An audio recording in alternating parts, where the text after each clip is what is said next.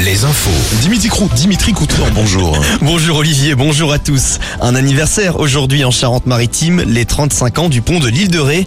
Le pont qui relie La Rochelle à l'île de Ré avait ouvert au trafic le 19 mai 1988. Pour rappel, il faut payer pour pouvoir l'utiliser. 8 euros l'aller-retour pour une voiture, 16 euros en pleine saison à partir du 20 juin.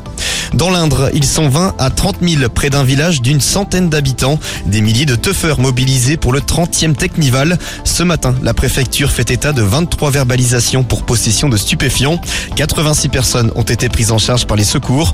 Une d'entre elles se trouve d'ailleurs en urgence absolue. Désormais, ce sont 240 gendarmes qui sont sur les lieux. À Angers, un jeune de 18 ans a succombé à ses blessures à la suite d'une bagarre au couteau entre bandes survenue lundi soir dans le quartier de la Roseraie. Un autre jeune de 19 ans a lui été mis en examen.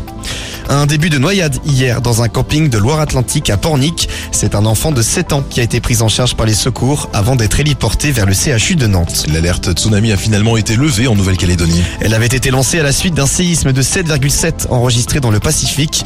Une évacuation du littoral de l'île avait été envisagée. Une grande assemblée de covido-sceptiques depuis hier à Sainte. 1500 personnes sont rassemblées à l'initiative d'une association opposée notamment à la vaccination. Les sports avec du foot d'abord et le début de la 36e journée de Ligue 1 ce soir. Lyon reçoit Monaco à 21h. Nantes joue demain. Angers et les trois clubs bretons dimanche. Un mot de basket, les quarts de finale des playoffs en national. Match retour entre Rennes et Poitiers ce soir.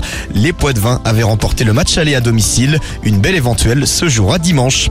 Et puis au rayon musique, le festival de la 7 vague avec six groupes et artistes ce soir à Bretignolles-sur-Mer. À l'affiche Matmata et Bob Sinclair notamment. Allez, on passe à la météo. Retrouvez la météo avec les campings Chadotel. Des belles histoires de vacances, une histoire de famille. Du soleil et encore du soleil au programme aujourd'hui. C'est probablement la plus belle journée de la semaine, mais les températures restent assez fraîches.